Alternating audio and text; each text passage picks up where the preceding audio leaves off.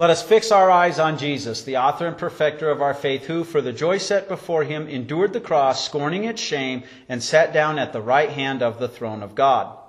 Amen. Our text for our sermon is the gospel history as recorded by the apostle John in chapter 12 verses 1 through 8. Six days before the Passover, Jesus came to Bethany, the hometown of Lazarus who had died, the one Jesus raised from the dead. They gave a dinner for him there. Martha was serving, and Lazarus was one of those reclining at the table with him. Then Mary took about twelve ounces of very expensive perfume, pure nard, and anointed Jesus' feet, and wiped his feet with her hair. The house was filled with the fragrance of the perfume. But one of his disciples, Judas Iscariot, who was going to betray him, said, Why wasn't this perfume sold for three hundred denarii and given to the poor? He did not say this because he cared for the poor, but because he was a thief. He held the money box and used to steal what was put into it. Jesus replied, Leave her alone. She intended to keep this for the day of my burial. Indeed, the poor you always have with you, but you are not always going to have me. This is the gospel history of our Lord. Brothers and sisters in Christ, as a pastor, the phone often rings in my office with people who need pastoral care. But I have to admit to you, if I were to add up the amount of times that I'd answered the phone, and, and, and count what the true needs were, probably the bulk of the time I've answered the phone, it's been somebody who was had a, a sad story and they may have truly been poor, but were looking for help. Now, we know that Judas's motives were to steal this offering, and what Mary gave was truly an offering to the Lord. But the fact that so many of the times that my phone rings, it's people looking for uh, financial help because they're poor, even though Judas's motives were wrong, wasn't the principle he was applying correct? Our sermon theme today will answer the question, wouldn't it have been better stewardship if the perfume was sold and used for the poor? Now, as we jump into this, we need to remember it is literally seven days before Jesus will be nailed to the cross for your and my sins. And to answer the question, we want to answer, we want to, we want to look at verse 7. Literally in the inspired Greek that John wrote, uh, if we translate it very literally into English, it would be, Jesus said, leave her alone so that she may preserve it until the day of my burial preparation. John left out what, his, what the context clearly supplies. So uh, if we supply the context, that sentence makes a lot better sense. The context is Judas is complaining because she didn't sell the perfume, right? So let's put that in. Jesus said, Leave her alone. She didn't sell it so that she may preserve it until the day of my burial preparation. The Greek word that John uses literally is to prepare for burial. In those days, they didn't embalm bodies. When somebody died, they, their body was going to literally rot away in a tomb. So they put perfume on it to cover up the smell. It was the custom. And our translation says it very well. When the Evangelical Heritage Version translates verse 7, Jesus replied, Leave her alone. She intended to keep this for the day of my burial. And so, brothers and sisters in Christ, the biggest thing I want you to get out of this sermon, you don't have to be Sherlock Holmes to figure out Mary knew Jesus was going to die.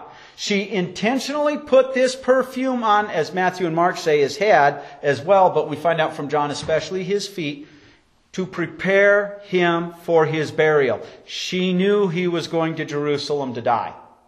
Did she know the exact day? Probably not but she knew Jesus was going to Jerusalem to die. How could she have possibly known that? Well, Jesus himself said it many times. And if we look at just a couple of outstanding examples in the last year of his public ministry, he's out there for three years, but the last year, we're told in Mark chapter 8 verses 31 through 32, Jesus began to teach them that the Son of Man must suffer many things, be rejected by the elders, the chief priests, and the experts in the law, be killed, and after three days rise again. He was speaking plainly to them. Then Peter took him aside and began to rebuke him. Now, this is where Jesus tells Peter, uh, Get thee behind me, Satan. See, Jesus was already telling them, I'm going to Jerusalem to die for our sins. And unfortunately, the disciples, because they were thinking of an earthly political kingdom, what they were hearing was kind of the old Charlie Brown teacher, wah, wah, wah, wah, wah. It, they knew he was going there to die, and yet it didn't stick. In fact, another time in that same year, later in Luke chapter 13, verses 31 through 33, we're told, In that very hour some Pharisees came to him and said, Leave and go away from here, because Herod wants to kill you. He said to them, Go tell that fox, Look, I'm going to drive out demons and heal people today and tomorrow, and on the third day I will reach my goal. Nevertheless, I must go on my way today and tomorrow and the next day because it cannot be that a prophet would be killed outside Jerusalem. Jesus is even telling his enemies he's going to die in Jerusalem. Everybody should know this. It's blatantly there. And it's after he says this that he goes to the house of Mary and Martha. And Martha, God bless her, natural gift, she's serving, and Mary's sitting at the feet of Jesus. And Martha, it's an offering she gives to the Lord that she's serving him, but she says, Lord, tell my sister to help me. And Jesus doesn't say, Martha, your offering of serving me is wrong. But he says Mary has chosen the better. They're both offerings. They're both good offerings. But Mary is listening and we're also told then, right there towards the end, which really kicks the Sanhedrin off wanting to murder him, is that Lazarus, their brother, gets really sick. And they send a message to Jesus Lazarus is really sick. And he seems to dilly dally getting there. The disciples don't want him to go. They know that they're plotting his murder in Jerusalem. And Jesus even tells them Lazarus is sleeping. And they say, well, if he's sleeping, he'll be fine. No, no, no, you don't get it. Lazarus is dead. Lazarus is going to be in the tomb four days, long enough to decompose. When he says to roll the, tomb, the stone away, uh, Lazarus' sister says, surely not, Lord. It's going to have an awful stench. He's been decomposing. But before he goes to raise Lazarus from the tomb, we're told, uh, from the grave, we're told in John 11 verse 16, then Thomas, called the twin, said to his fellow disciples, let's go too so that we may die with him. At this time, the disciples might be missing that he's going to die for our sins, but they get that he's going to die in Jerusalem. It just didn't stick. But Mary had sat at the feet of Jesus, listened to his word. She didn't need special revelation from the Holy Spirit. She heard the words he talked to her before he rose her brother from the dead. I am the, the resurrection and the life.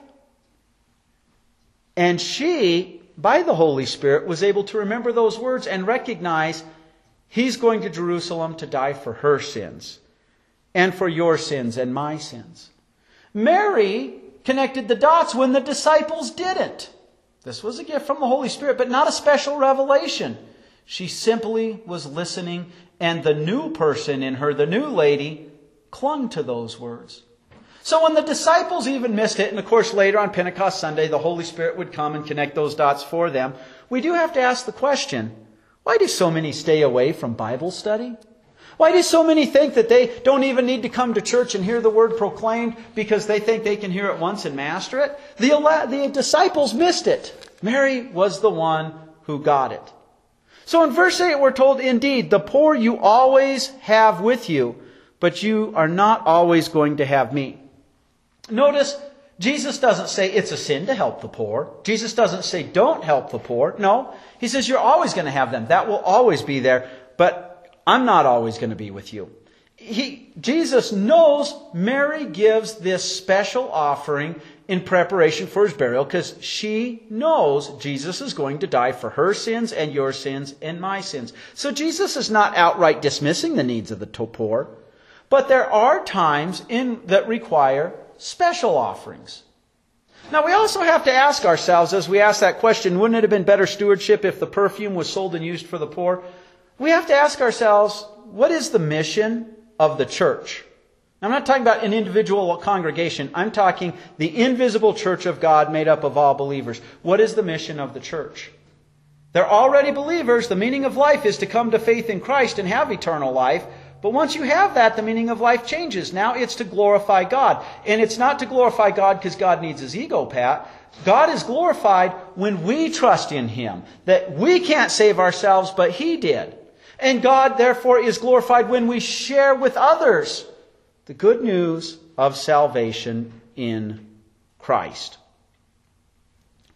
And so from there on out, what we do with our offerings, it's meant to share that proclamation of the good news of salvation in Christ. And we become stewards of that. If we gave all of our money away to help the poor, then we wouldn't have a church and we wouldn't be able to encourage each other with the forgiveness of sins. And the poor would not get to hear that good news of salvation in Christ And they might have a miserable life here and then have a miserable life because they die in unbelief.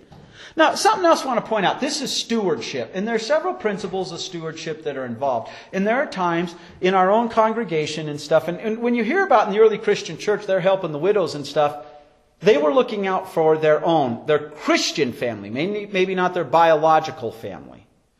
It seems a lot of people think the mission of the church is simply to throw away money as if we have a money tree growing in the backyard. But we need to heat our building in the wintertime. And we want to be able to tell others, advertise, hey, it's Easter. Come and hear about the resurrection of the Lord. So it's all stewardship there. And there is such a thing that we call the culture of poverty. Some people are poor because of health reasons and things beyond their control. But I've served plenty of people who are poor because they're incredibly bad stewards with their money. Pastor, can the church help me pay my heating bill? Wow, you have a nicer cell phone than I do. You have a nicer car than I do. While I may be wearing a suit, the clothes you're wearing are very expensive. That, jer- that basketball jersey, you spent as much money just on that shirt as I did on this suit.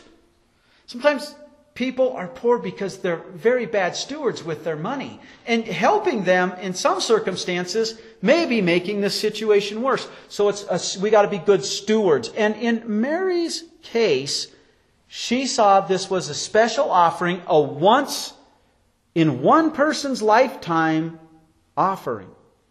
Now, when she gives that, she, as we're told, she pours it on Jesus' head, but John tells us she pours it on his feet. We're told at the second half of verse 3, the house was filled with the fragrance of the perfume. Perfume that would have normally filled a tomb. But one of his disciples, Judas Iscariot, who was going to betray him, said, Why wasn't this perfume sold for 300 denarii and given to the poor? He did not say this because he cared for the poor, but because he was a thief. He held the money box and used to steal what was put into it. Now, we've already shared it's not a sin to help the poor. But there are times we give special offerings, so it's a stewardship issue. But here we want to cover Judas had a different motive, didn't he? And lots of times when people start telling other people how to give their offerings to the Lord, you're going to find there's a different motive. Neither Mary's offering nor Martha's offering because think about it, Martha's serving, that's also an offering she gave to the Lord. If you're going to apply that principle, wouldn't it be better stewardship to per, that the, if the perfume were sold and used for the poor? Why stop at Mary's service? Why not also go to Martha's, where Martha is serving the people? Wouldn't it have been better if she'd have planned and, and, and held that banquet and served at a banquet for the poor who were hungry? Ultimately, when do we stop asking that question and start being stewards? Neither Mary nor Martha's very special offering was any of Judas's business. He saw it happening. He was receiving the benefits from it. But it wasn't his service. It wasn't his perfume. It wasn't his money. It was none of his business. And yet, we see many times when people seem to be concerned and tell you how to give your offerings, we see a selfish sinfulness behind it. And a good example of this, uh, not every television evangelist is an awful person, but a lot of them seem to be prosperity theology. That's the idea. Not that you get a cross if you serve God, but if you give, then God's going to make things really great for you and prosper you in this life. And one, one time I was watching a guy and he was screaming, are you poor? Are you broke? Uh, then scrape together, find every spare penny you can, scrape it together, find anything you can sell in your house and sell it. And then send the money specifically into the, we'll just say Bob Barker Smith Jones ministry. It's not, was not the ministry. And Jesus is going to get you out of debt. And as he's saying this, he's waving a Bible in the air. The Bible never says, give until you, if you're broke, give until you have absolutely nothing left to give. And specifically in three years, Jesus will get you out of debt. Never said in the Bible. And like I said, sometimes being poor is actually a blessing from God. But as he's waving that Bible in the air, the camera operator zoomed in on it, trying to get the emphasis. And as he was zooming in, the man happened, it also happened to catch the watch on his wrist. And it zoomed in so closely, you could read the manufacturer, Rolex.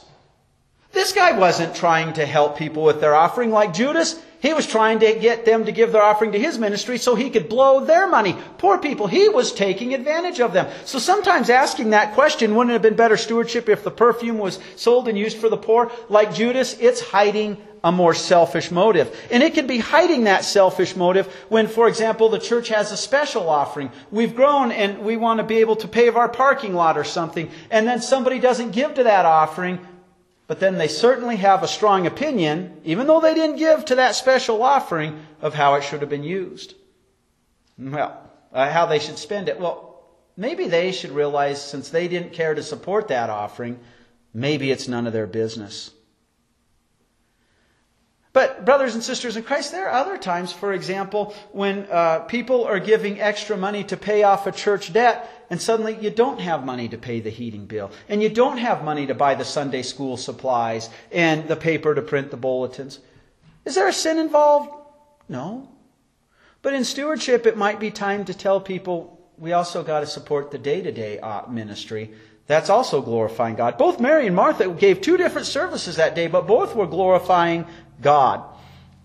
Uh, but we also have to add our church here, the pulpit and the lectern and the altar and the baptismal font, they were all a special offering made by uh, the original pastor here's uh, brother as, as a wonderful gift to the Lord that continued to serve to the glory of God. But imagine if, if a member, with their heart in the right place, said, You know, I would like to have a gigantic statue of Jesus made. It'd go all the way up to the ceiling and I want his hands spread out. We'll have to scoot the pulpit and lectern over. This is so big, we're going to have to scoot our, our, our pews uh, back.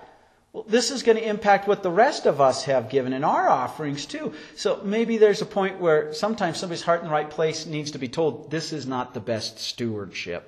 So there's many things in stewardship in giving an offering, and we want to be careful that we don't give offerings with strings attached. Too many strings attached as if the offering is actually given so that somebody's sinful nature can gain control of something in the church. Brothers and sisters in Christ, both Mary and Martha gave a beautiful offering to the Lord. It wasn't the first time Martha had served the Lord. Mary gave a one time offering. Yes, it was a very special offering. She had set it aside, she had planned for it, and she's the only one who ever gets to give this offering. It was to prepare the Lord for his death.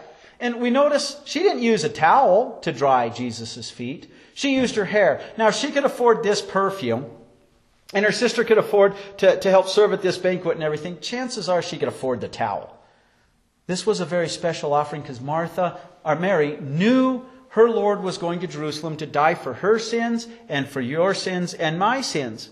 Now, remember, when Jesus does die, he dies on Friday night, but the sun had set, so for the Jewish way of thinking, this is now the Sabbath. If you touched his body, you were unclean. And if you prepared his body, that was a sin because you would be working. Joseph of Arimathea and Nicodemus, both members of the Sanhedrin, go to Pilate. They get the body, they place it in the tomb. But they're not able to put all the perfumes and everything on him as was normally the custom. They didn't have to. You'll notice Mary and Martha were not some of the women at the feet of the tomb. I mean, at the feet of the cross. And Sunday morning, when those women go to the tomb, you know, they were going there to do this because now the Sabbath was over, the sun was rising you'll notice that Mary and Martha weren't with them. Why? Because Mary had already known and she had prepared the Lord's body in advance. And this is a powerful enough perfume that when all the people at the foot of the cross, all those women and Jesus' mother and, and the disciple John and, and the Roman soldiers, they probably were still smelling it on his body. Was it wrong for Mary not to sell this and give it to the poor? Absolutely not. She knew. She gave an offering that was fit for a king's burial. And she gave it a week in advance, knowing Jesus was going to die. Now, Jesus dies a criminal's death because he takes your place. He takes my place. He says, I'm guilty of your sin and you're innocent, and he takes the punishment so that he can wash our sin away. And his body had already been prepared. Now, he dies with the criminals, but because of Joseph of Arimathea, who also uniquely blessed to give a one-time offering, Joseph of Arimathea had that tomb freshly hewn out, unused. And he gave it to the Lord. Now, in his case, he gets the, he gets, it's, it's been used, but he gets it back as a, as a, as the Lord is glorified in raising from our grave. So just like Joseph of Arimathea, just like Mary, we see a personal offering given in tremendous gratitude for the Lord. Let me wrap up today's sermon with Mark 14, verses 6 through 9, Mark's recording of this event. But Jesus said, Leave her alone. Why are you bothering her? She has done a beautiful thing for me. In fact, you always have the poor with you, and whenever you want, you can do good for them. But you're not always going to have me. She did what she could. She anointed my body beforehand for burial. Amen. I tell you, wherever the gospel is preached in the whole world, what this woman did will also be told in memory of her. Jesus gives her a special honor for her offering to glorify him out of thanks because he, she knew he was going to die for her sins and rise, and she knew that he had already raised her brother Lazarus from the tomb. Would it have been better stewardship if the perfume was sold and used for the poor? No. What Mary did was prepare her Lord's body for burial. And so it was ready. And she prepared it as fitting the God of all creation who had taken on human flesh. And so you and I prepare, that's Palm Sunday for Holy Week. We prepare for that time in which we will celebrate on Friday, celebrate a funeral, the funeral for our Lord, because we know there He's paying for our sins. And we prepare when we will rejoice the tomb is empty on Sunday morning, where we can be assured that our sins are forgiven. And we can thank the Lord.